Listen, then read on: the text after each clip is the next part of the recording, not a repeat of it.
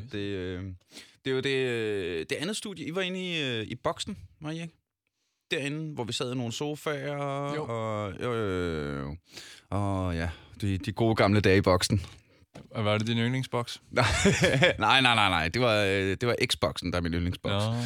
Ja. Øh, men nu er vi herinde, og øh, jeg har faktisk trykket på knappen allerede. Rigtig hjertelig velkommen til Aldrig FK, en podcast om gaming, hvor jeg i dag har usædvanligt godt selskab her i studiet. Rigtig, rigtig hjertelig velkommen til Steffen Kappelgaard, Tak skal du have. som øh, alle jo kender, Måske. fordi alle har hørt alle afsnit af Aldrig FK, og husker dig fra øh, Bagom Betadorf afsnittet, som stadigvæk, helt seriøst, det er stadigvæk et af mine sådan all-time yndlingsafsnit.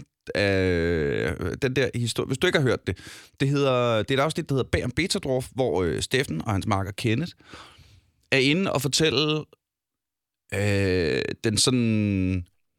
Altså, jeres historie var jo lidt sådan spiludviklernes American Dream, ikke?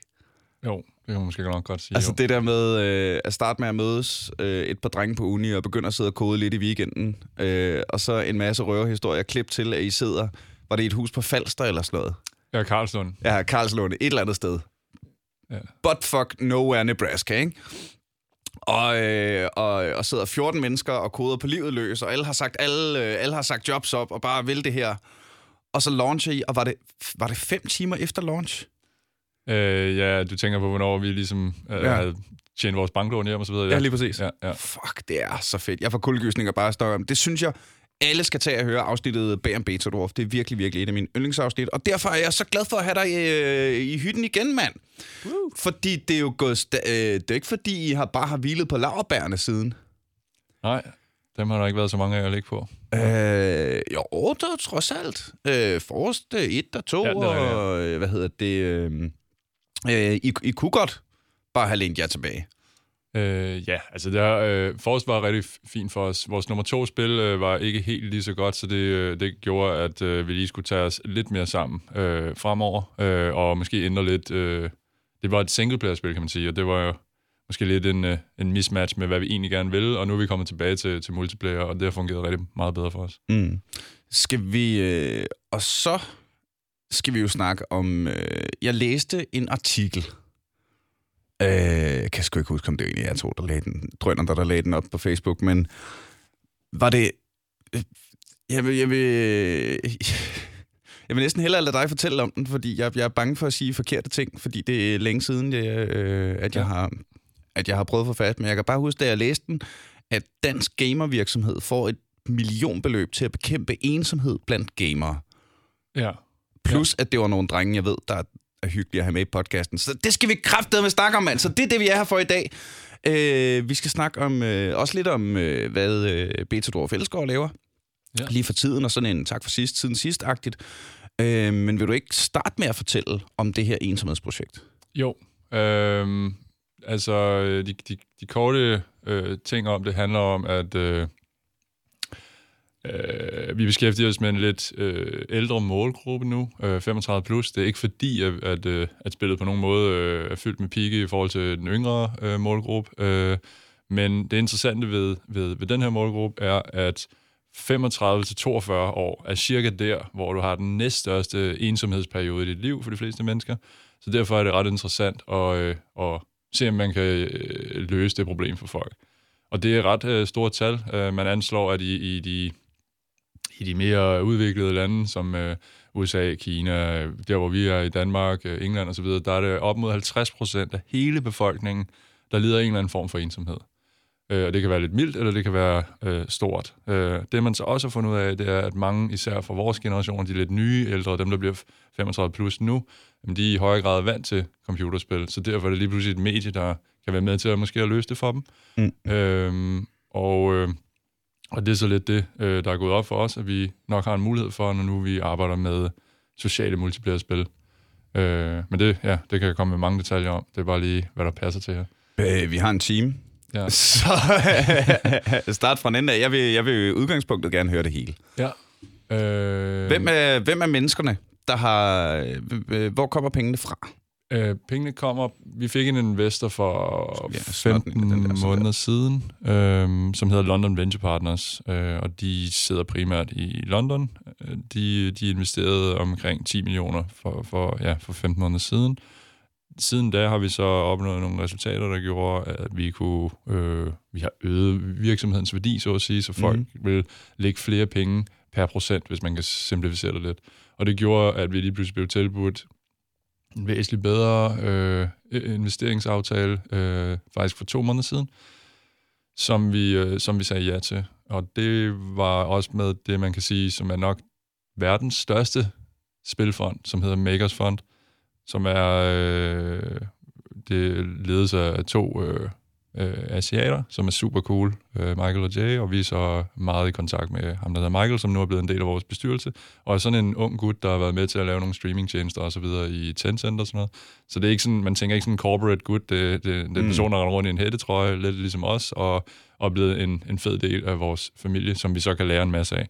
Men øh, de her to øh, er de store hovedinvestorer i os, øh, og så har vi øh, to lidt mindre fra New York og LA i USA, som er mere det, man kalder strategiske, øh, eller ikke strategisk, men, men øh, væ- værdifulde øh, co-investor. De har lagt mindre beløber, men har mange kontakter, derfor vil vi gerne have med i. Nej. Totalt har vi så øh, rejst over øh, 50 millioner nu. What? Ja. Hold da kæft, mand. Det, øh, så er der også lige pludselig... Fordi det, jeg har jo snakket med rigtig mange sådan, øh, hvad hedder det, øh, young upcoming øh, øh, garageband øh, spiludviklere, ikke? Øh, og nogen, der er fresh out af uni, og nogen, der kommer med deres første spil og sådan noget, ikke? Øhm, og du har, du har været der. Vi har, vi har jo hørt historien, ikke? Jo. Øh, hvad hedder det? Øh, hvad er... Øh, altså, kan du, kan du sætte nogle ord på, hvordan arbejdsgangen er anderledes i dag, når man lige pludselig har...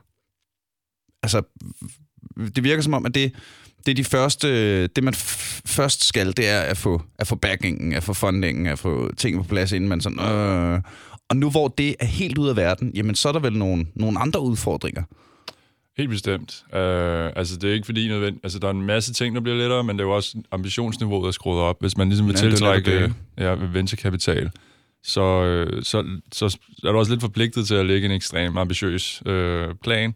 Øhm, for eksempel om at blive en milliard virksomhed inden for 5-7 år eller sådan noget den stil. Men, og det ved investorer og så videre så godt, at der er en meget lille chance for, at man gør. Men hvis man ikke tør at drømme om det, jamen, så er det meget lav sandsynlighed, at det, at det nogensinde sker. Så vi har jo lagt en ret ambitiøs plan, øhm, og det kræver os også, at vi blandt andet hyrer nogle flere mennesker, og vi finder en struktur, hvor vi kan arbejde, øh, i stedet for kun at være 20, så nærmere op imod 40 mennesker for eksempel. Mm-hmm. Og når man sådan, det er ikke fordi det er en kæmpe virksomhed, egentlig, 40 mennesker, men det er stadig noget andet end at være 15 eller 10, og det kræver lige pludselig, at man bliver nødt til at hvis vi, lad os sige, vi startede op med, at vi ville have et minimalt hierarki, og, øh, og, og der var ikke sådan, som sådan managers og sådan nogle ting, men det er der i lidt højere grad brug for nu, fordi der, der er ikke rigtig tid til, at alle hele tiden synkroniserer, hvad de ved. Så derfor bliver man nødt til at samle noget viden på nogle bestemte personer, som man så kan gå til, og det er lidt det, som man populært kalder managers og så videre. så det har været lidt en, en ny ting for os, og en, en, kan man kalde det en modningsproces for, Ja, ja, ja. for os dvæve derude, der Jeg har... kan bare forestille mig, at jeg sidder derude. Hvad? Skal vi have struktur? Ja. Nej, jeg nægter! Ja, altså det, det skal vi lige vente til. Det er sådan lidt mere voksent. Men også øh, fedt at prøve noget nyt. Jeg kan rigtig godt lide, at, at, at tingene ændrer sig hver femte år, eller hvad man kan kalde Mm. det. Ikke?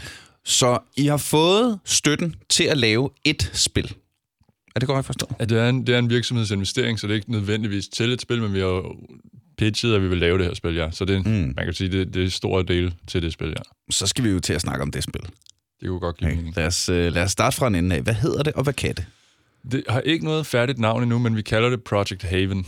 Mm-hmm. Øhm, og det, det, det kan, det er, at det er, øh, det, det er et kæmpe samarbejdsspil. Øh, det, er, øh, det er direkte til folk, der er vokset op med MOBA'er, da de var 16 og nu er blevet 35 plus, og har svære og svære ved at spille det, fordi den her type spil er ekstremt reaktionsdrevet. Et nyt eksempel, vi så, var jo de her Dota Autochess-agtige spil, mm. øhm, som kom ud og var ekstremt underholdende, og deres øh, developers sagde, at de ville jo lave et mindre reaktionsdrevet spil. Det var ligesom deres mission, og det har de så også lykkedes med. Det er dog ikke blevet super socialt. Du har ikke rigtig nogen samarbejdspartnere, Mm. men det kan meget, andet- meget andet. Vores tilgang er at lave øh, et væsentligt mere samarbejdsagtigt League of Legends-spil, så det er lidt mere blandet med øh, elementer fra World of Warcraft. Ja. Øhm, og det er ikke kompetitivt. Det, det tror jeg er en god start til, hvis man skal, øh, hvad hedder det, øh, have det grineren sammen. Ja, og især også fordi, at en stor del af det er at lave venskaber, og jo mere kompetitivt det bliver, jo mere ekskluderende bliver det. Lidt Ja. ligesom med fodbold, hvor man ikke vil spille med sine, sine venner, hvis de ikke er nogenlunde på niveau. Mm, ja. Så bliver det PvP. Nej, det bliver PvE kun, så det, Ja, det giver også mere mening. lidt er der Warcraft. Selvfølgelig er der nogle PvP-elementer i, og der er nogle, der er nogle udfordringer, som man konkurrerer med andre guilds for eksempel i, om man kan klare. Men der er ikke decideret, at du er inde og slå på en anden spiller. Fordi det første, jeg tænker, når jeg hører dig sige, ja, det skal være et spil, som skal gøre, at folk skal blive gode venner, så vi laver det lidt ligesom League of Legends. Ja. altså, der er et eller andet der, der var sådan... League of Legends har jo været det tre år øh, i træk, det har vundet prisen som verden, ver, verdens værste community. Det er altså det sted på internettet, hvor folk taler allergrimmest til hinanden. Ja. Øh, så så hvad er koblingen mellem øh, MOBA eller League of Legends og, og, og, og, og venskaber for livet? Jamen det, Jeg er sikker på, at det kan lade sig gøre, men jeg synes også, jeg, jeg er nødt til at grave lidt i den. Jamen det der ved det er, at World of Warcraft har nogle perfekte ting for at skabe venskaber, og League of Legends har nogle andre, så det er spændet imellem dem, der er vores opgave at finde. Okay. Uh, World of Warcraft er fantastisk til, at du kommer ind i en verden, og du slår lidt på en eller anden gobling, og så kommer du forbi, for eksempel, som jeg ikke kender, og begynder at slå på den samme gobling. Og det er det, man kalder et reciprocation loop. Det vil sige, at vi udveksler en form for uh, mutual benefit gerning, mm. og, øh, og den lille loop, hvor vi lige blev lidt glade for hinanden der. Hvis du så laver en emoji-smiley til mig, og jeg også gengælder den med en anden, så havde vi endnu et loop. Ja. Så begynder vi måske at lave high fives, og vi går på nogle quest chains sammen og sådan nogle ting, og der er det, det lille fundamentale start til et venskab. Problemet med World of Warcraft er, at ugen efter, hvor jeg vil spille med dig igen, eller sådan noget den stil, så har jeg spillet 10 timer mere, end du har. Så er jeg nu er 10 levels foran dig, og vi kan sådan set ikke spille så godt, før en af os øh, henter ind på hinanden. Plus, at World of Warcraft har de her kæmpe verdener, øh, hvor at man bliver øh, delt over tid, øh, og, og de kan føles, øh, nogle dele af World of Warcraft kan føles meget menneskeforladt, fordi mm. de ikke sørger for en, en vis densitet. For eksempel, når der kommer en ny expansion ud, så bliver et andet område mindre relevant osv. Så, så det vil sige, over tid, så er det svært at, at, at følge med hinanden, medmindre du spiller meget ens øh, tid hele tiden. League of Legends til gengæld øh, er fantastisk godt til at samle folk. Lidt af en fodboldkamp. Jamen, vi skal bare lige spille den her session, 30 minutter, og det, der er ikke rigtig noget øh, med persistente levels, hvor at jeg er level 80, du er level 30, og vi kan ikke rigtig spille sammen.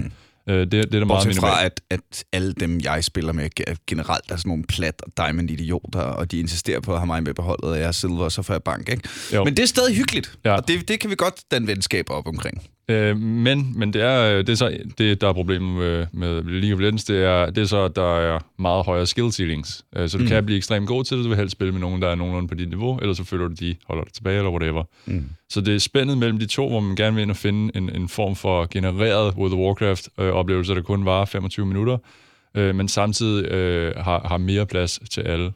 Øh, så øh, så det, det er præcis det spænd, de to, vi gerne vil lave. Det er fandme... øh, Jeg tror, det er først og fremmest rigtig, rigtig godt kaldt, at, kaldt at, at, ikke, at tage det competitive ud af det.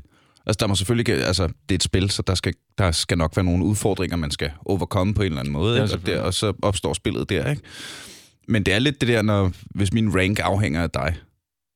Ja. Og at, øh, at der er bare sådan et... I League of Legends er der en... en, en det, det er sjovt, hvis man vinder. Ja, helt bestemt. Ja. Og, og, og der tror jeg også sagtens, man... Altså, det mærker jeg da med mig selv. Jeg kan da sagtens tabe et spil, og synes, det er hyggeligt, hvis jeg sidder... Hvis jeg netop sidder med nogen, med nogle øh, mennesker og hyrer, og vi øh, sviner modstanderholdet til over Discord, og alle de der ting, der nu skal til, ikke? Og så bonder vi over det. Ja. Fair nok, men når man bare sidder i solo queue, som er ud fra, det udgangspunktet, når man sidder alene derhjemme og er ensom, ikke? ja. Øh, det er da typisk, når jeg ikke har andet at lave, og ikke lige nogen venner at hænge med. Jamen, så gør jeg lige... Jeg spiller noget League of Legends, ikke? Jo. Øh, og hold kæft, hvor kan jeg blive frustreret og føle mig mere ensom Ja. efter, efter en tur i solo queue.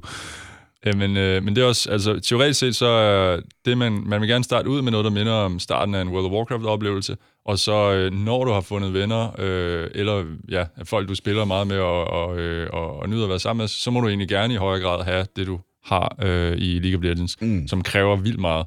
Så vi skal, man skal egentlig designe til at starte med, at, at, at, at, at man ikke kræver så meget af hinanden, og så nå efter, lad os sige, 30 eller 50 eller 80 timers spilletid plus sammen, så, så er det meget mere udfordrende og kræver virkelig, øhm, at, at, hvad kan man sige, at vi færdiggør hinandens actions, og man ja, kan stole ja. på hinanden. Hvis jeg går ind igen i den her skov, jeg ved, du også kommer, og så videre, men det må man ikke forvente at spille af folk, der starter med at spille. Mm. Så det skal ligesom være sådan en journey, man designer til, at, at det bliver sværere og sværere, det samarbejde, der kræves af hinanden. Så hvor, øh, hvor langt er I i processen nu? Vi har været i, i øh, hvad kan man sige, i paper prototyping, eller i vores Google Docs, har vi siddet og designet på det her spil i on and off i, i to års tid. Mm-hmm. Uh, vi er lige gået i gang med at prototype det, og, og skal så til at bygge det her hold op, som, som arbejder på det større og større nu. Der, der er den positive ting, men som også har været en konsekvens for spillet, er, at vores øh, nuværende spil, Minion Masters, er gået en del bedre, end vi havde regnet med, og det gør, at vi, vi mindre grad, eller vi, vi i højere grad bliver nødt til at, øh, at allokere nogle ressourcer for vores team til det. øh, hvor vi måske i højere grad havde, øh, havde tænkt, at vi kunne have nuværende team kørende videre på Minion Masters, så blev vi nødt til at få lidt ekstra folk på det, og, det, og give det en masse opmærksomhed, fordi det er klart, at der, har, der er lige pludselig kommet mange nye spillere ind i det, der er helt vildt med det, og dem vil vi ikke skuffe, faktisk. Det var det, I lige havde releaset, da ja, vi snakkede sidst. 24. maj, ja, ja, ja, i år. Nå, så var det det, I var i gang med.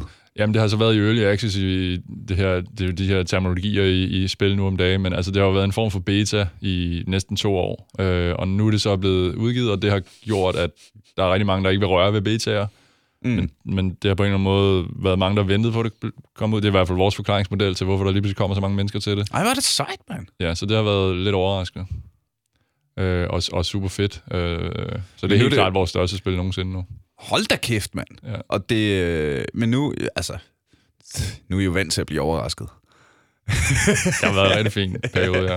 Ej, var det, ej, var det fedt, mand. Ja. Ej, var det fedt. Og I er sådan nogle gode drenge, så jeg er så glad for det. Øhm, kan vi ikke grave lidt mere i det her spil? Altså sådan helt ned i mechanics. Project Haven? Ja. Jo. Øhm, det, det lige nu er, altså fordi det varierer lidt i, i traditioner med, hvordan det udfolder sig, men, men du kan nogenlunde forestille dig, at... Øh, det handler om, du har i nogle havens. Det er en, i en form for, hvis vi skal meget hurtigt forklare loven, så kan du forestille dig Lord of the Rings. Øh, det er ikke i det univers, men det er et fantasy-univers. Mm-hmm. Og, øh, og i stedet for at Sauron blev øh, talentegjort, eller i hvert fald mm-hmm. øh, for en periode, jamen så vandt han. Øh, det vil sige, at vi har sådan nærmest lidt en post-apokalyptisk fantasy-verden, hvor Sauron stadig agerer, og alle de her dwarves og, øh, og alle de her forskellige raser, der er der, de, øh, de scrambler rundt og har lavet de her små secret havens rundt omkring. Ah. En lille form for resistance, og det er derfor, det ligesom hedder haven. Ja, ja, ja. Øh, så du prøver egentlig at, øh, at lede efter survivors, og så holde dig gemt. Og så går du på sådan nogle resource missions til at få fat i, øh, i ressourcer og, og, og færdigheder osv. til at bygge sådan nogle små øh, secret societies op. Men mm. der er kun sådan noget øh, 50 mennesker eller sådan noget, de her havens, øh, som er egentlig lidt dine guilds. Men du bygger de her små byer op sammen og, øh, og det er din hop for at interagere med andre mennesker. Og så tager du så på de her resource missions, som egentlig er nogle genererede World of Warcraft-agtige øh, baner, som, som du, øh, du kommer ind i. Øh, og den bedste analogi til at forklare, hvordan du kommer ind, det er, hvis vi forestiller os Afghanistan eller noget, hvor du bliver afleveret med en helikopter, så, så, så bliver du også afleveret her af en lidt mere magisk... Øh, ja, fantasy-helikopter. Det er drag, det er drag. Det kan du sige, ja. øh, og så... Øh, det er egentlig en sådan portal indtil videre. Så kommer du ud af den, og, og der er faktisk 20 mennesker, der kommer ud. Men du har kun ansvaret for, for din body. Mm. Øhm, så det vil sige, man behøver ikke at samarbejde så mange mennesker, men der, der, det får der ret meget liv i environmentet.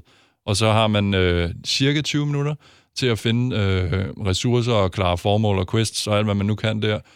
Og hvis man så overlever, så kommer helikopteren tilbage, eller der, mm. hvor du, du skal finde øh, øh, pointet til at komme tilbage. Og hvis du overlever så får du lov at tage de fleste af dine ressourcer med. Men det vil sige, at der er ret meget tension, fordi du kan, du kan have været 15-20 minutter inde i den her og fundet nogle helt vildt fede skatte og så videre. Men det er egentlig kun, hvis du overlever, at du virkelig får dem med tilbage. Og den her, det er en ret vigtig ting i vores tankegang omkring det, for at simulere, hvordan det er at spille MOBA. Du, jo mere du investerer i sådan en kamp, jo, jo mere high stakes er der også, så du er ret interesseret i at vinde, når du har brugt 25 eller 25 minutter på det. Og det, øh, det skaber vi så lidt med, at du har fundet de her ting, så dem vil du, dem vil du satme gerne øh, have med hjem igen. Og fordi at, øh, at, at målet egentlig er at lidt at komme tilbage, så er der hele tiden den her risk-reward calculation. Ja, ja, ja. Vil du have mere, hvor grådig bliver du, og shit, du ser den her store ork, som måske kunne have alt muligt. Vil du, vil du engagere i den? Der er fem andre, der står og kæmper mod den, eller vil du, vil du hellere være grådig og prøve at stikke af og gemme dig i en busk, indtil du kan komme tilbage igen? Og det bliver lidt skægt at se det her spænd, når vi, når vi har, du har din body, vi to for eksempel er ansvarlige for hinanden, og det er sådan det hovedsagelige co-op, men du kan jo, alle de andre er ikke dine fjender, dem kan du også team op med. Mm. Så nogle gange vil vi se, at der måske er 12 mennesker, der står og slås mod eller andet. Det bliver ret, hvad kan man sige, øh, socialt interessant at se, hvad, hvad folk finder på der. Men der er umiddelbart ikke lagt op til, at du er toxic mod andre jo. Fordi det, det er samarbejde, det hele. Ja, ja, ja. Øh, jeg tror, at øh, jeg havde en joke om det på et tidspunkt i et show, at, at vi er nødt til snart at finde de der aliens, fordi det er jo det eneste, der kan skabe fred på jorden. Ja, en common enemy. Ja, ja, ja. ja. En common enemy. Og det var netop det, det der med the common enemy, som... Øh, altså, det, det kan, jeg var rusvejleder på, på uni, ikke? Jo. Og det var da også den, den hurtigste måde at skabe øh, samhørighed på og tribalism, det er ved at sige, at, at give dem nogle grønne trøjer på og sige, hov, nu kan I ikke lide dem, der har røde trøjer på. Ja. Øh, ikke? Jo. Så i udgangspunktet giver det jo øh, giver det rigtig fin mening, men hvad, øh, hvad gør I så for at fordre det der ekstra skridt? Venskabet. Ja, altså fordi nu kan jeg sagtens se, okay, griner en spil, så kommer man ind, og jeg har da også i... Nu er øh, League of Legends jo det øh, sådan online multiplayer-ting, jeg spiller. Ja. Det, det meste andet, jeg leger med, er singleplayer. Øhm, hvad hedder det så? Der har jeg da også nogle gange sådan lige haft en... Okay, ham der jungleren, han, vi var skulle lige på samme hold. Ikke? Og, og, øh, eller øh, der var sgu noget synergi her, og vi, vi gjorde lige det, hinanden synes var fedt og sådan noget. Ikke? Øh, men ja, nu er jeg heller ikke en, en af de ensomme. Øh, til tider er jeg sgu nok. Men jeg, jeg kan egentlig rigtig godt lide, når jeg spiller computer, at, at det er der, hvor jeg ikke behøver at deal med forfærdelig mange ja. andre mennesker, som jeg gør rigtig meget i mit arbejde. Ikke? Jo. Øhm, hvad, at, hvad, eller er der gjort noget for så at, at tage venskaberne videre på en eller anden måde, end at, okay, nu, øh, nu tævede vi lige den her boss sammen, fint, farvel person fra internettet, vi ses aldrig igen. Ja, super fedt. Altså, øh, at du lige spørger, fordi vi har det, det er ligesom hovedloopet for spillet, det her. Så, eller det er halvdelen af det, fordi det er der, hvor du går ind og møder fremmede. Det er der, hvor du bare, når du lige vil tilbage til spillet, så går du bare lige ind og trykker øh, starter match. Og, og, du skal ikke tænke så meget, du skal ikke lave et eller andet dæk i Hearthstone. Eller, det er super let at komme tilbage og gå ind og spille. Den anden del af spillet er din Haven, hvor du spiller nogle mere strukturerede missioner med øh, folk, du kender. Øh, og, øh, og, og det er en, det er en lidt mindre time-consuming ting, øh, men til gengæld det er der, hvor du bliver nødt til at planlægge at mødes og spille med dem. Lidt af, hvad man øh, så i World of Warcraft. Mm. Øh, men den her random queuing, det er den, der også øh, er måden at, at, egentlig at møde mennesker på. Det vil sige, hvis du for eksempel den her person, du snakker om, som du junglede med osv., vi har så en, øh, en øh, hvad kan man sige, en, en AI, der detekter, om I, den vil foreslå for eksempel, at I spiller igen. Øh, hvis øh, I så gør det, og I gør det igen og igen, jamen, så er der lige pludselig noget, der bliver markeret på vores øh, server. Okay, mm. der er et potentiale mellem de her to. Og så starter der egentlig det, der øh, vi kalder lidt en friend journey, øh, hvor at øh, spillet begynder at tilbyde jer nogle lidt mere specielle missioner, som kun er for jer to, og I skal klare dem sammen. Øh, og den begynder at give jer øh, i ny og næ nogle lidt mere intime missioner, som for eksempel at sidde og øh, og holde vagt. Øh, Forestil dig at komme ind, og I, nu skal I holde vagt ved det her tårn i 10 minutter, og det ved jeg godt, som gamer umiddelbart lyder lidt kedeligt, men pointen med det er, at at den skaber et, et rum, hvor I ikke kan gøre andet end at sidde og holde vagt. Det vil sige, det er nok intensitet øh, til, at I bliver nødt til og ikke at glo på jeres telefon. Mm. Og det eneste andet, I kan, er at snakke. Men vi tilbyder primært det her til folk, som, som vi ved umiddelbart ser ud til at have for eksempel voice mellem hinanden, øhm, eller har ret meget øh, skrift mellem hinanden på keyboard. Det vil sige, at der er noget kommunikation. Så det vil sige, at vi, vi regner lidt med, at der vil være noget mere, hvis I så bliver bragt i den her kontekst. Og, og der håber vi så, at, at du for eksempel vil spørge mig, hvor er du fra? Mm. Åh, oh, er du også fra Danmark? Og vi kender det der med, at hvis vi møder en dansker i New York eller noget, ja, så er det bare det vildeste, og vi har ja, et helt vildt fællesskab. Ja, ja, ja. Og når du er inde i et eller andet Legends, så forventer du ikke nødvendigvis, at det er en dansker. Uh, selvfølgelig har vi de her regions, så sidder man, det kunne lige så godt være mm. en eller anden fra, uh, fra Tyskland eller noget, som ja, ja, måske... Men, men en stor del af at bygge venskaber op, er at føle uh, similarity, altså uh, ensartethed med hinanden jo mere vi går i det samme tøj, jo mere du er skaldet ligesom mig, eller vi har det samme ur, eller, eller jo mere føler vi os connected, og det, og det lyder sådan lidt uh, tabu eller lidt nederen, men sådan er det desværre bare. Uh, så det vil sige, jo mere at, at vi kan for eksempel sørge for, at vi begge to er for videre eller et eller andet den stil. Ja, ja. Jo mere fællesnævner vi føler og, og grobund for at, at blive venner. Så det er altså sådan, sådan integreret i spillet, at... at, at øh, fordi jeg, min erfaring fra rusvejledning siger, at du kan ikke facilitere venskaber, men du kan facilitere det rum, hvor venskaber kan opstå. Ja. Ikke? Altså, man kan øh, designgrupper og øh, nøgenløb om natten, og øh, Mhm. altså, hvad der ellers er, ikke? Øhm, så det er simp- I integrerer det simpelthen i spillets AI, at det skal genkende altså sådan noget mønster, Venskabspotentiale, ja. venskabspotentiale mønstergenkendelse. Ja. Ej, hvor er det sejt, mand. Ja, lige præcis, ja. Øh, Ej, hvor er det sejt. Men der er, øh, der er ret formularisk beskrevet i, hvad kan man sige, social øh, psykologi og så videre, hvordan man egentlig skaber venskaber. Så, så rent Ja, det, var egentlig, det var egentlig det næste, jeg ville, jeg Ja. ville hen til. Hvad har, I, hvad har I lavet research på det? øh, temmelig meget, altså, øh, og, og der er nogle ret fede fællesnavner, som egner sig vildt godt til at, at komme direkte ind i et spil. For eksempel ved vi, for at skabe et, øh, et casual friendship, så skal vi have aktivitet mellem to specifikke personer i 50 timer eller mere. Det er jo sådan meget konkret. Nå, okay, hvordan gør vi det? Så sidder vi jo og måler på, om vi kan få dem til det, og vi vil prøve at se, om ikke vi kan lave nogle incitamenter til, at de bliver ved med at, ligesom at spille sammen. Øh, hvis man kan få folk op på mere end 200 timer, så er det der, hvor der kan scan, øh, dannes et intimt venskab. Men for at skabe intime venskaber, så bliver man nødt til at opnå en form for sårbarhed mellem to mennesker. Og det er derfor, de her for eksempel at sidde og holde vagt øh, er, er vigtige. Det er der, hvor at jeg kan finde på at sige, fuck, det går ikke så godt derhjemme med konen eller noget. Man har blandt andet også fundet ud af, at folk, især øh, mænd, øh, er ret tilbøjelige til at lukke op på nettet over for andre. Det er de mindre bange for, så det er faktisk et meget øh, simpelt psykologirum for dem, hvis de føler, at de har en at snakke med. Øhm, og det er jo så egentlig bare det, vi faciliterer, når, når det først er sket, og man begynder at føle sig tryg ved, at jeg for eksempel deler et eller andet med dig, jamen, så kan det ske igen og igen, så skal vi bare sørge for, at vi ligesom mødes. Og vores, altså vores spil er jo lidt ligesom at, målet er lidt, at det er lidt ligesom at gå til badminton hver uge eller sådan noget, så det bliver, halvdelen af det er, er, er at have det helt vildt fedt selvfølgelig, og den anden det er, at, at du har det her sted, hvor du kan vente lidt, eller øh, aflade nogle af dine, dine issues lidt med hinanden, og det er egentlig lidt det, venskaber øh, giver, øh, når de er rigtig gode, og, og, og meget let leder til et bedre liv egentlig. Og det er jo det, vi, vi alle sammen... Altså, det, det er jo main question. Ja, Det ja. er, det er lige gået at få et bedre liv. Jamen det er det. Altså venskaber er absurd vigtige for, for lykke, og, og har du dem ikke, øh, så, øh, så er der de her statistikker, der siger, at jamen, det svarer, øh, hvis du føler dig meget ensom, så svarer det til at ryge 15 smøger om dagen. Øh, det samme som at øge din dødelighed med 26 procent. Mm. Det er ret øh, markant, øh, og så fordi, at der er så mange, der føler det. Øh, og det er også, for eksempel i 1950'erne havde man mindre rater af det, fordi at folk ikke relocated så meget, men det gør man meget nu om dagen, især for job og så videre, Mm. hvor at, at, at man blev med sine familier i sin lidt mindre landsby og så videre i gamle dage, og havde på den måde øh, lidt mindre problemer med det, og levede Så- mange mennesker i samme hus. Ja, ja, ja. Så der er simpelthen også noget, noget sådan samfundsstrukturelt, Mm-hmm. der går ind og, og altså den øgede mobilitet giver måske også mindre stabilitet på en eller anden måde. Helt bestemt, og at, at vi har mindre brug for hinanden, så det, derfor ser man, øh, hvad er det, 30-35 procent af danskerne lever alene, for eksempel. Øh, det gjorde man ikke i gamle dage, så levede man mange flere, øh, mm. og på den måde havde du meget mere social kontakt. Så, så det er det er den moderne samfund, der, der lidt har skabt det, så skal vi bare finde nogle moderne tools til at løse det. Åh, det er sejt tænkt, mand. Ja. Det er virkelig sejt tænkt. Øh, kan vi snakke lidt mere om The Science?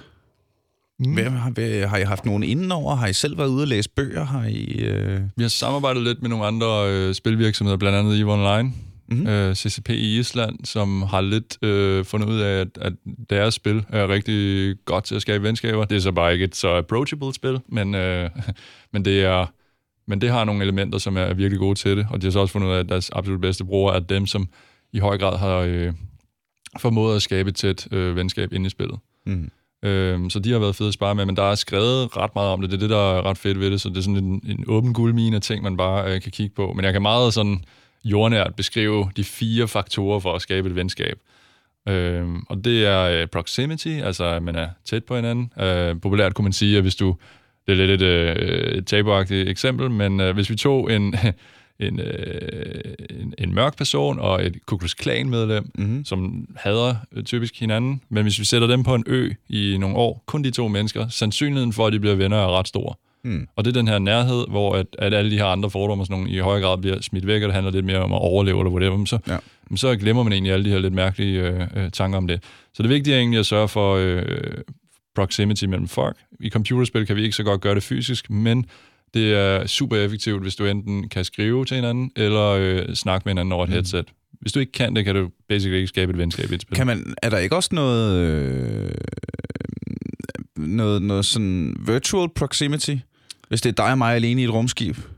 Øh, eller det er dig og mig, der er øh, alene på en virtuel øde ø? Øh, dig, dig og mig alene på en Minecraft-server? Et eller andet? Jo. Det er også... Øh, ja, altså, men altså det vigtigste er egentlig at, at bruge tid øh, tæt på hinanden mm. i en form for kommunikation. Ja. Ja. Øh, og det ville være det bedste at, at være fysisk for hinanden, fordi der er alle mulige mærkelige måder, vi, vi læser fra hinanden og dufter til hinanden, og jeg ved ikke hvad, men det kan man selvfølgelig lidt mindre simulere i et spil. Mm. Øh, nummer to, øh, hvad kan man sige, hjørnesten i venskabskreation er øh, sammenlignelighed, men den har vi allerede været lidt inde på. Men jo mere vi ligner hinanden, eller, eller spil kan være med til for eksempel at skabe det ved at have fælles mål, det er også en meget stærk ting. Mm-hmm. Vi vil begge to gerne have Brøndby vinder, eller hvad, nu ved jeg ikke lige, hvad der er populært at sige her. jeg er ikke selv fan af det. Uh, unicorns of Love, tror jeg, du skal sige, hvis du... Ja. eller øh. lige nu, ej, det er lige en... Øh, eller Astralis. Der, eller? Nej, men der, ja, Astralis, der er World i weekenden jo.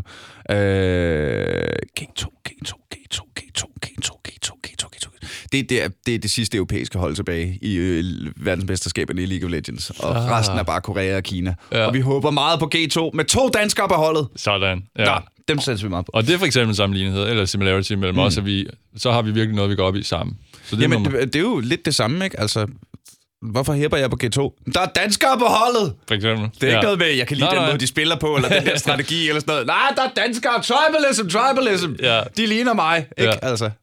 Lige præcis, ja. Uh, så, så endnu et, et super eksempel. Uh, tredje punkt, det er... Uh, det er så det her reciprocation. Det er sådan ligesom motoren for at skabe venskab, der man skal finde et sted, hvor vi kan øh, skabe gerninger mellem hinanden igen og igen og igen. Det er derfor, communities er, mm. typisk er et godt sted at, at mødes. Lad os gå til skak. Jamen, I mødes dernede, det vil sige, I skal ikke sidde og finde på undskyldninger for, hvad, hvad skal vi mødes for? Skal vi biffen eller whatever? Det er bare stedet, et mødes, og så kører I en masse øh, loops igennem, og forhåbentlig kan I så lide hinanden. Mm. Det, man så gerne vil øh, opnå i slutningen af det, det, det er de høje trust mellem os. Det er, at du passer mit barn eller whatever, øh, og hvis, hvis du gør det godt, jamen så, øh, så er det virkelig mange point i vores venskab. Ja, hvis, ja, ja. hvis du fucker op og mistede mit barn, så vil jeg blive knap så glad for det. Ikke?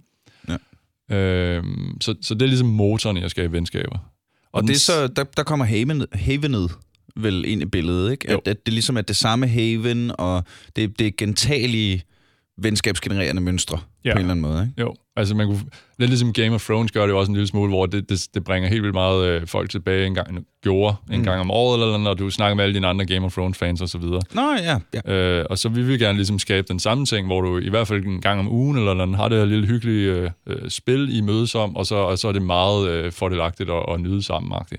Så vi vil egentlig gerne have folk til at gå til badminton i vores spil. Ja, ja, ja. Øh, den sidste ting, det er så den her øh, øh, disclosure, altså at man, man deler øh, øh, for eksempel øh, de, de, de hårde ting mellem hinanden. Øh, og hvis du har alle de fire ting opnået, så, og du gør det over 50 eller 200 timer plus, så er sandsynligheden for, at du har skabt et venskab øh, meget høj. Så det er jo meget formularisk på en måde. Ja, og øh, der, er sådan, der er en lille del af mig, der, der egentlig trigger lidt på, at det er så formularisk. Sådan, ah, med venskab. Men, men selvfølgelig er det da det. Der er der nogen, der har sat sig ned og, og skrevet bøgerne og fundet ud af, hvordan, hvordan det her fungerer. Ja. Øh, så det synes jeg egentlig bare er, er mega sejt. Øhm, jeg tænker på, at der er mange, der er virkelig mange forskellige gamer-typer. Ikke? Altså, øh, nu snakker vi League of Legends og Counter-Strike, ikke? Der er allerede der er noget meget sådan... Øh, jeg så, jeg hørte Kasper Witt sige det til et foredrag på NPF i år, at den at det tiltrækker, Counter-Strike tiltrækker mere umiddelbare mennesker. Fordi, øh, hvad hedder det, øh, hvad er det ord, jeg leder efter?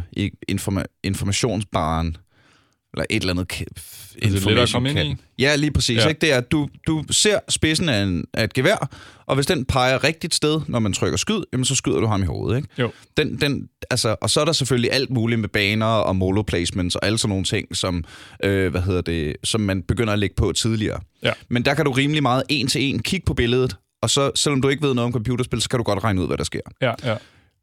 Klip til en League of Legends teamfight med, ja. med 10 forskellige champions og partikeleffekter og eksplosioner og altså der, der er den, du er nødt til at vide ret meget bare for at forstå det basale. Ja. Og det, grund til, at jeg siger det og nævner det, det er, at der ser vi jo allerede der sådan to ret øh, forskellige ærketyper af gamer, ikke? Altså dem, der bare skal have noget hurtig action, bang, bang, bang, ind og skyde nogle mennesker i hovedet, Ja. og dem, der skal, oh, jeg vil gerne spille spil, men jeg bruger lige halvanden time på at sidde og læse patch notes først. Ja. Ikke? Og, og jeg, er jo, jeg er jo sådan en kliché science akademiker vidennørdet, så jeg synes, det er skidespændende med de nye patch notes, ikke? Åh, oh, og så øh, regnestykker. Nej, ja. hvor fint, ikke? Øh, hvor, hvor der er andre, der bare skal have sådan et øh, quick AK47 fix. Øhm, har, I, har I tænkt over, hvilke mennesketyper, der oftest bliver nervø, øh, nervøse, ensomme, og, og eller øh, hvordan I hvis, hvis ensomhedstingen ikke er en mennesketype ting, øh, altså ikke er en personlighedsting, men det kan lige så godt være sket på grund af nogle omstændigheder i dit liv og sådan noget, noget uden for din kontrol. Hvordan vil I så samle mennesker med forskellige øh, præferencer, kan man vel kalde det? Ja. Hvis I, hvis I overhovedet vil det? Eller er det sådan en type, der kan lide det her, som så er det jer, vi rykker på?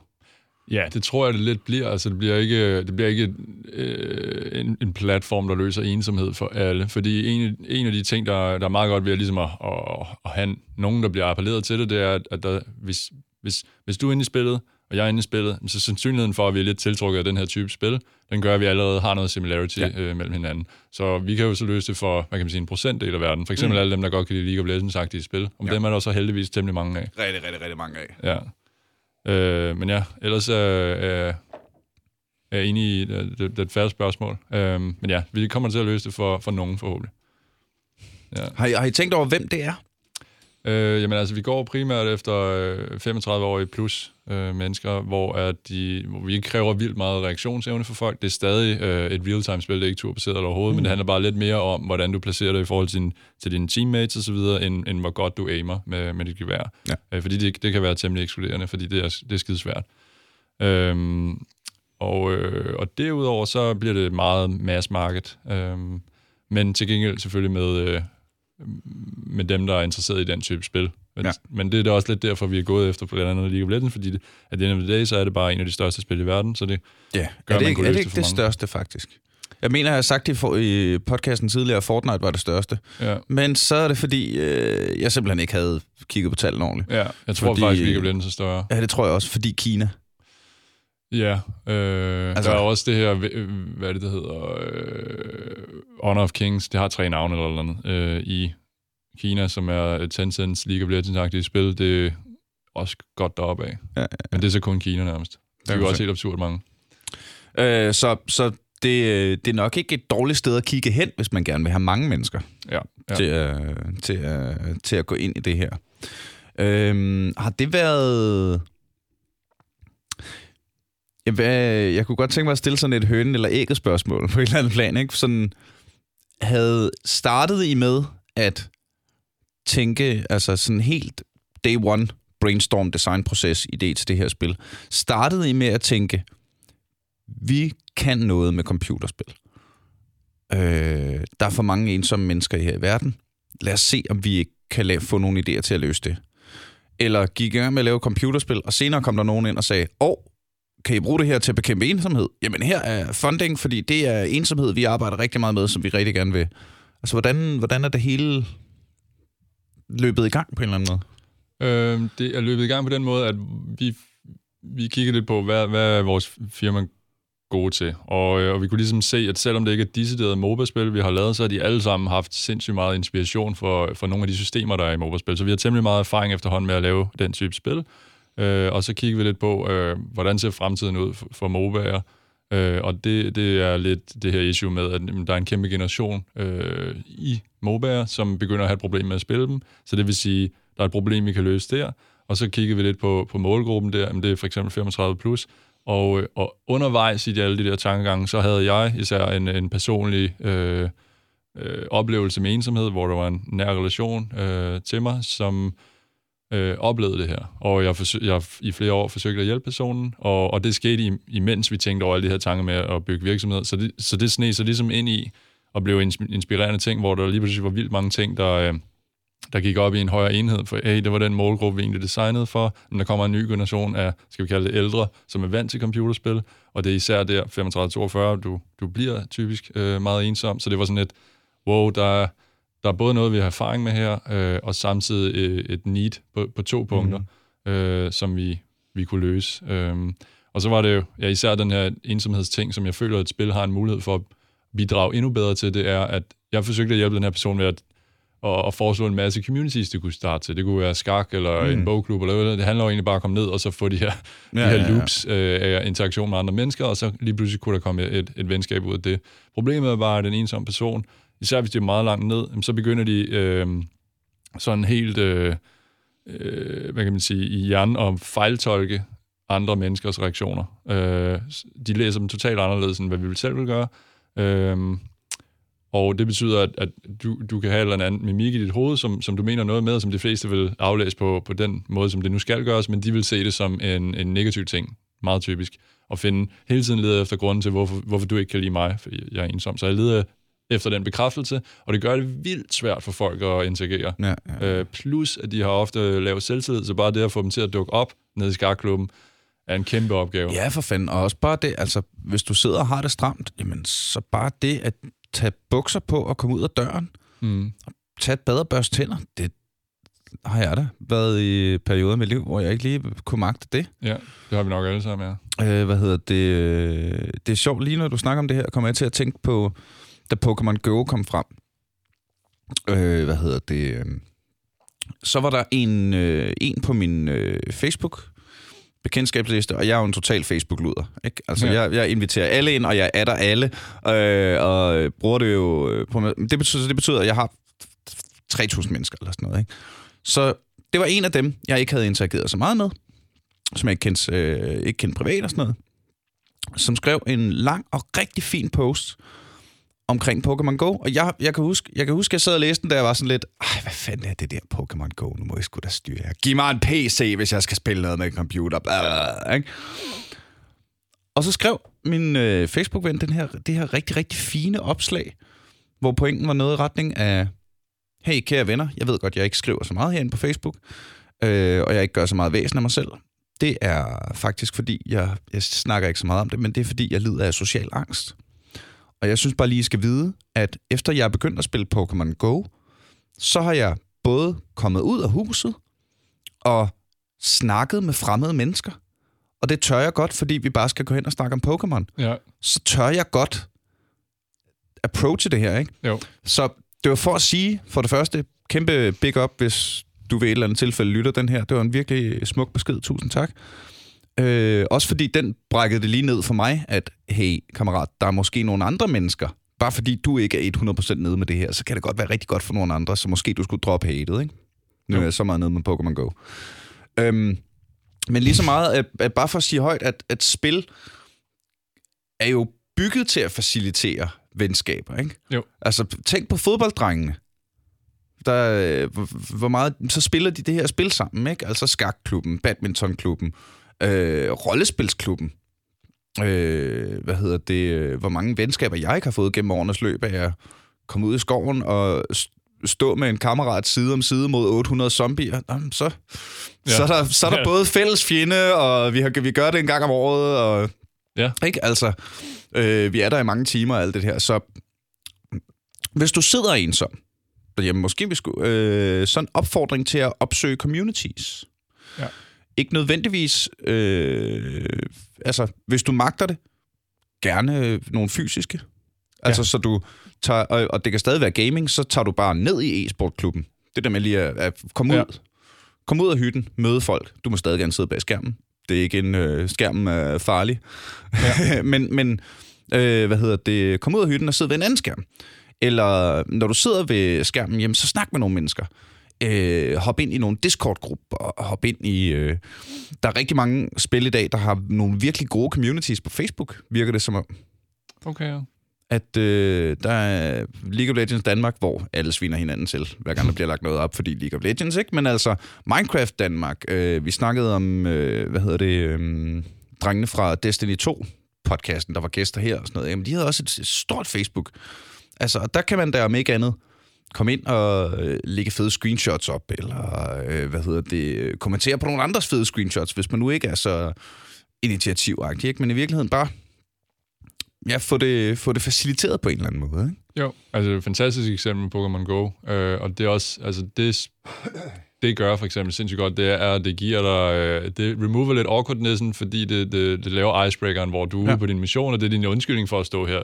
Du står ikke bare der og er sådan lidt, hvad, hvad laver jeg, mm. det er lidt awkward, og, og det, det er jo i højere grad et spontant lille skakklub, der kommer på et eller andet gadehjørne, hvor en eller anden også kommer måske ja, alene. Ja, ja. Og det, det er ret fantastisk, ja. Så jeg vil sige, Pokémon Go har højst sandsynligt kæmpe venskabspotentiale. Jeg ved ikke, om det har longevity over tid, som nogle af de her lidt mere hobbyagtige spil, som World of mm, Warcraft kan ja. tilbyde. Men det kan jo sagtens være. Jeg er ikke, ikke helt så meget inde i det. Øh, den del af, med at mødes og have undskyldningen for det, er til gengæld også noget, vi overvejer at have med i Project Haven, da det er et multiplatformspil, så du også kan spille det på mobil, nemlig. Åh, oh, hvor er det sejt. Ja. Okay, skal vi lige, hvis vi lige parkerer ensomheden, vi er ikke færdige med at snakke om det. Multiplatform. Ja. Er det ikke vanvittigt ambitiøst? Jo, men øh, det handler meget om, hvordan det og er det ikke design. fedt, hvis det virker? Jo, fordi så især i den fremtid, vi går i, hvor der er Google Stadia og alle de her øh, mm. øh, større og mere øh, specielle platforme, der er på vej op, øh, så, øh, så er det bare... Øh, Hvad er Google Stadia? Ja, sorry, det er måske lidt uh, internt. Men Google Stadia er jo den her nye cloud-platform, der egentlig launcher den her i november, mm-hmm. øh, som gør det muligt at streame fra en server. Den streamer computeren øh, kræfter til blandt andet din mobiltelefon eller din meget dårlige laptop, så den kan spille som en high-end gaming-PC. Hvad? Ja. Øh, og det, øh, det er Microsoft også i gang med at, at konkurrere med. Den skal jeg lige have en gang til. Ja. Så, så min jeg har et bæst af en stationær. Ja. Ikke? Kan jeg få den til at trække processorkraften? Øh, Sådan så jeg kan... Nej, altså Google har, øh, du signer dig bare op på Google Stadia, og så kan du spille øh, de spil, de nu har der, øh, og så, øh, så sender den øh, kraften fra deres computer, de har stående rundt omkring i verden, så, så øh, at, at du ikke, den streamer det jo bare billedet, mm. og så mm. tager den imod din input fra den dårlige platform, du nu sidder på. Den, der ikke er særlig stærk. Det vil sige, hvis Google Stadias øh, systemer kommer til at virke, som de i hvert fald vil i fremtiden, det er ikke sikkert, de vil lige nu, fordi det kræver øh, nogenlunde internet, men der er jo G5 mm. og så videre på vej, øh, jamen så vil der muligvis aldrig nogensinde være grund til at vi investerer i dyre gaming-PC'er mere, eller konsoller. Øh, fordi de, vi kan lige så godt bare have en lille, simpel interaktionsflade, og så få kraften sendt over nettet, så at sige. What? Ja. Og det er den fremtid, som vi blandt andet prøver at, at designe til at være klar på. Øhm, fordi at så kan vi lige pludselig have virkelig øh, flotte, sindssyge billeder på mm. vores mobiler, og man kan sagtens have sindssygt skægt spil på mobil. Det handler lidt mere om designet, øh, og, og det kan sagtens være en meget dyb oplevelse. Mm. Øh, og, og så er det bare, især i multiplayer-spil, så kan der lige pludselig opstå et interessant lille LAN-party, hvor vi er 10, der sidder med vores mobiler eller dårlige laptops, ja, ja, ja. og spiller øh, helt vildt high-end-agtige ting uden at vi skal, du ved, øh, have vores mor til at køre vores øh, computer, der, ja, der vejer ja, ja, ja. 40 kilo og sådan noget. Ja, ja, ja. Ej, jeg var lige på NPF igen i år. Det var et virkelig godt NPF i år. Øh, det, ikke, det plejer, ikke det plejer at være dårligt. Det var, det var bare virkelig godt i år. Og jeg sad og kiggede på de der 4.000 mennesker, der alle sammen havde taget ja. deres fucking stationær med. og det er så hyggeligt. Ja. Og, og det giver så god mening. Og, øh, men hold kæft, man, efter vi selv tog til Krejmelagen her, der var bare øh, den der logistik. der kan jeg godt mærke, at jeg, der er jeg blevet gammel. Jeg synes, der er for mange kabler. Jeg synes, det er, jeg synes, det er for besværligt at flytte lortet. Dem, der gør det, kæmpe, kæmpe, kæmpe gaderespekt herfra. Det gør alting sjovere. Men hvis man bare kunne, du ved, dukke op med en tablet og have Nej, hvor er det sejt. Eller en helt vildt dårlig bærbar. Vi alle sammen har jo sikkert sådan en. Ja, ja, sådan en gammel... Øh, og så lige pludselig så spiller den jo som... Eller en kæmpe computertårn. Øh, så, øh, Ej, hvor er det sejt. Ja, det det og, øh, og, det, øh, og det har I tænkt ind i designet? Det har vi lidt ved at øh, sige, at det her spil skal egentlig være, øh, hvad kan man sige, screen agnostic, som man plejer at kalde det. Øh, at det, det, skal, det skal kunne passe til alle platforme. Øh, og det gør at vi øh, kan være meget med på beatet, når det er færdigt engang, mm. til hvor det lige passer hen fordi det er altid svært at forudse, hvor industrien går hen af. Øhm, så, øh, så ja, det er, vi, det er vi ret sagt omkring. Men Okay. altså Minion Masters er også, det kommer på mobil næste år, så er det også på både konsol, PC og, øh, og mobil, så vi, så vi har noget erfaring med at være på en Ja, ja, platform. ja. Og det, Det tror jeg... øh, jeg... Så det er også kry- krydsplatformspil? Ja, og du kan, du kan spille sammen med en på PC. Du, du er over hos en ven, så sidder du med mobilen, og, og jeg sidder på PC. Okay, så kan du lige tage din mobil sammen, og så spiller vi sammen. Mm. To mod Og, to, der, og, øh, og Dennis sidder på sin MacBook Air over ved siden af. Og, for eksempel, ja. Fordi der er jo også... I gaming-miljøet er der rigtig meget tribalism med altså altså PC Master Race, og Xbox er bedre end Playstation, og, ja øh, og Diablo-skandal. alt det der, ikke? Ja. Øh, det, var, det var lidt sjovt. ja. Det var sgu lidt sjovt. Ja, ja, ja. Hey, vores kernemålgruppe, Ja. dem der elsker vores spil, alle dem der glæder- sig til det, de vil gerne sidde alene i hulen Ja. og klikke på monstre. ja. Der er en god balance der. Oh, ja. Jeg er jo jeg, jeg er primært PC Master Race, fordi det er, øh, det er den styringsform, jeg bedst kan lide. Ja, ja. Det er nok også, ja. Jeg synes, mus og keyboard, jamen, det er bare det, der fungerer bedst til de spil, jeg nogle gange spiller. Ja. Altså, så kan... Øh, muligt andet. Øh, det ligger der også et kæmpe benspænd for, for designprocessen. Altså sådan game mechanic-processen, ikke? Jo. At det skal kunne styres... Øh, altså, det skal, det skal gerne forestille jeg mig både være sådan, at det skal kunne styres på en smartphone, samtidig med, at dem, der sidder med PC og mus og det hele store, ikke føler, at de kun sidder og klikker på to knapper, ikke? Jo, jo. Øh, men altså, det handler også lidt om det type spil, du laver, hvor sådan noget som for eksempel Auto Chess er jo et super dybt spil, øh, Ja. men det, det kræver ikke så meget af dig inputmæssigt. Nej, det kan jeg Øh, så derfor passer det fint til mange platforme. Jeg synes, øh, når, du, når du siger Auto Chess, så mener du øh, det, der startede med øh, Dotas Auto Chess, ja. Ja. og nu øh, League of Legends øh, Teamfight Tactics, For eksempel, ja. Ikke? ja. som jeg synes er vildt grineren, hvor meget det har eksploderet. Ja. Ja. Altså, Riot har jo lige, øh, dem der lavede League of Legends, Riot Games, de har lige lavet sådan et kæmpestort, øh, hvad hedder det, øh, stort event, hvor de, hvor de øh, releasede og teasede for deres nye spil, ja, fem på en gang og så. og fem på en gang, og et eller andet helt sådan, og, og det var fordi, vi vil putte the S back in Riot Games, og så videre, ikke? Og så inden, et halvt år inden, frigør de det her Teamfight Tactics, som de forventer bare bliver sådan en lille hyggeting, og som bare er stukket fuldstændig af, og som er meget større end alle de der nye spil, de prøver. De har brugt Ja. ja. så mange ressourcer på at skyde afsted, ikke? Blandt andet med det direkte angreb på Hearthstone. Ja, Øh, det der Legends of Runeterra Ja, det det, ja, ja. kort game, kort spil, ikke? Som i virkeligheden mekanikmæssigt minder mere Magic. Nå, det var bare sjovt, at det her Teamfight Tactics Auto Chess øh, er blevet så stort. Og det sidder jeg da også bare kun og venter på, at jeg kan få lov til at spille på mobilen. Jeg Altså- tror allerede Dota Underlords er på mobil, ja. det er det, altså, ikke? det tror jeg, de har jo også ja, annonceret, Teamfight Tactics kommer på mobil, så vidt jeg husker. Altså, når, Og det gør League of Legends oven købet også, ikke? ja, det gør det også. Ja, bare i en anden format. I, øh, ja, det skulle være en lidt simplere, ja. lidt for simpel udgave, men hey, øh, det, så gider jeg godt. Ja, ja, men det er også, man kan sige, vi søger jo også at lave en lidt mere simpel opgave, fordi de 40-årige har bare svært ved at spille League of Legends. Det er mm. Sindssygt, det er jo nærmest Street Fighter bare i MOBA-format. Det, og det er sindssygt fedt, men altså, det er ja, bare ikke for er alle. nemlig. Ja, det er nemlig. Ja. Og hvis der bare var cooldown til Street Fighter, så man ikke bare kunne trykke på den samme knap Ja, ja. hele tiden, ikke? Jo. Øh. øhm, hold kæft, hvad er der sejt. Øh, hvad går I... Nu kan, kan jeg se, vi har snakket i en 53 minutter efterhånden. Så, Wow. Ja, jamen, Time flies. Jamen, det gør det. Og godt selskab. Og det betyder, at det, det har været et godt afsnit. Øh, jeg havde øh, også lovet dig, at vi lige skulle snakke lidt om... Bare lidt om, hvad der ellers sker i Betadorf. Ja. Sådan lige for tiden. Altså, Det her, jeg forestiller mig, at det her er den helt store...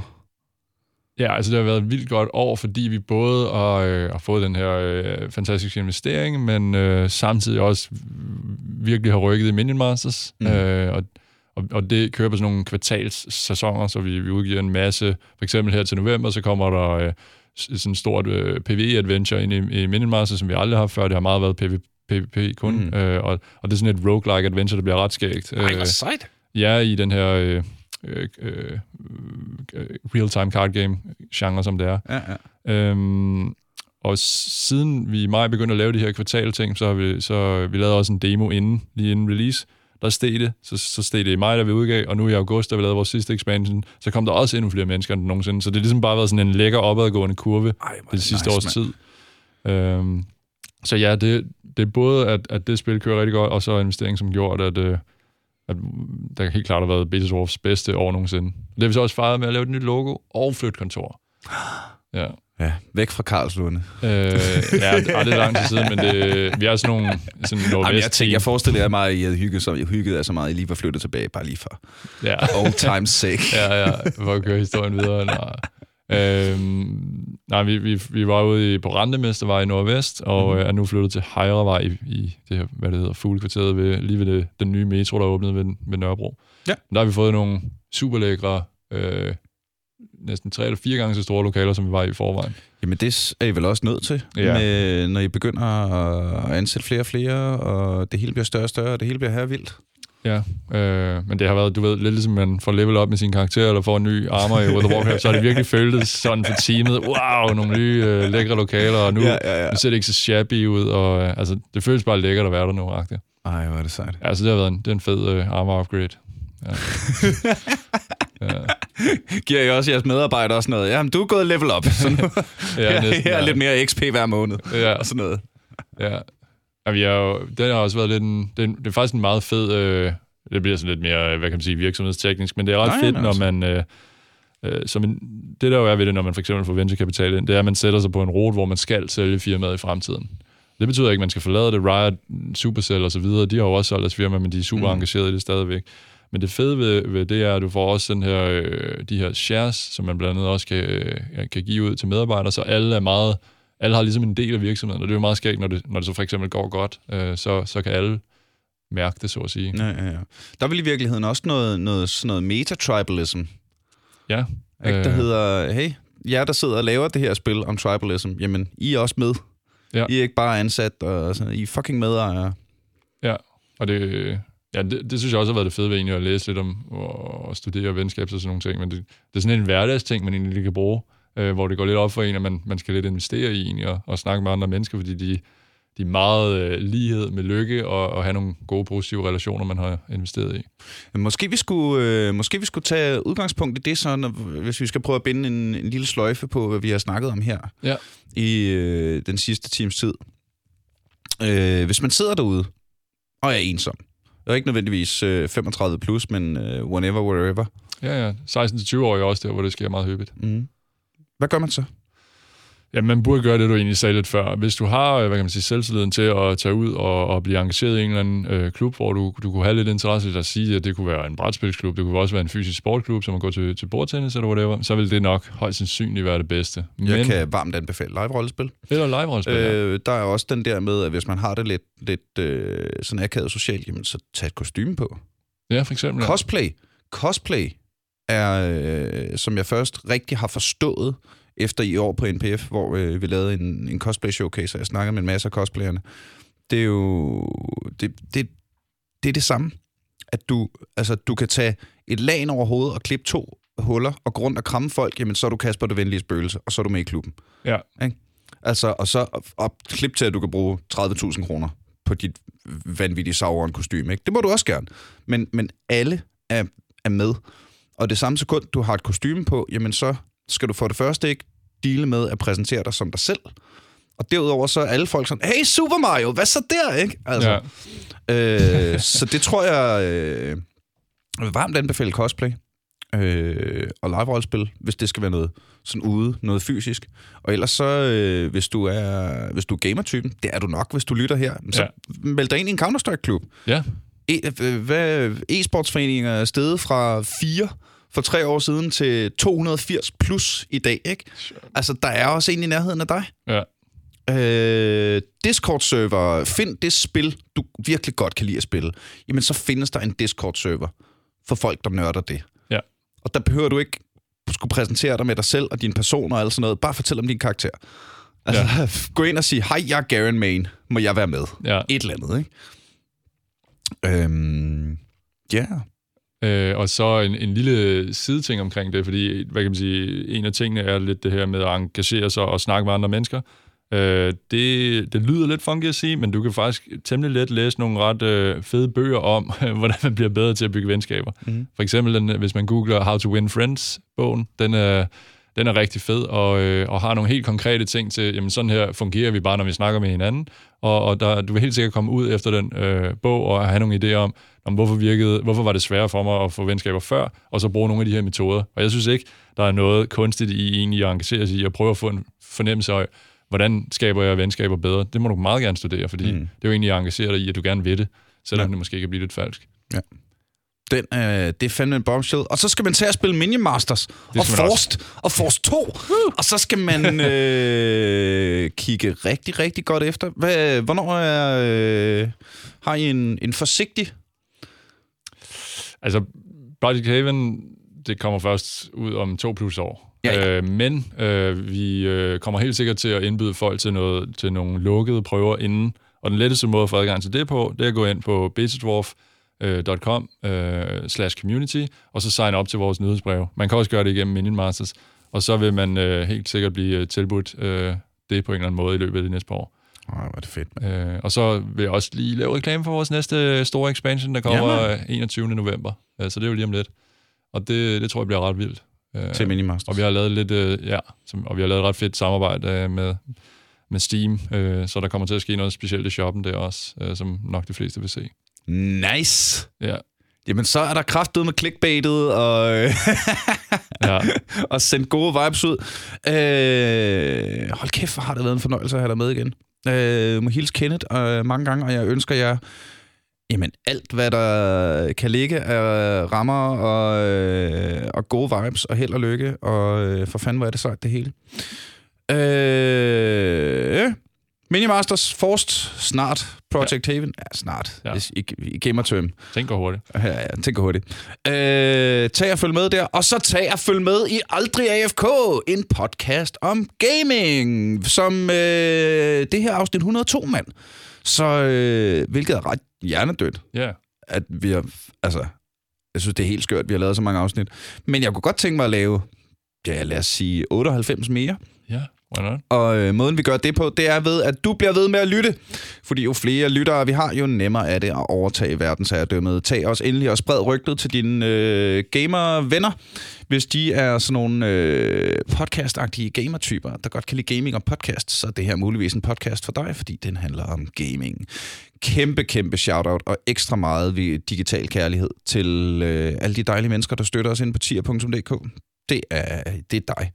Det, hvis det er dig, der er, der er den, som at der gør det, så er du den, som gør, at det her fortsætter mest. Sådan. Og det er vi med glade for. Så tusind, tusind, tusind tak. Og så håber jeg ellers bare, at du er klar på at lytte med, når vi næste gang, en gang til, er aldrig AFK. My drop.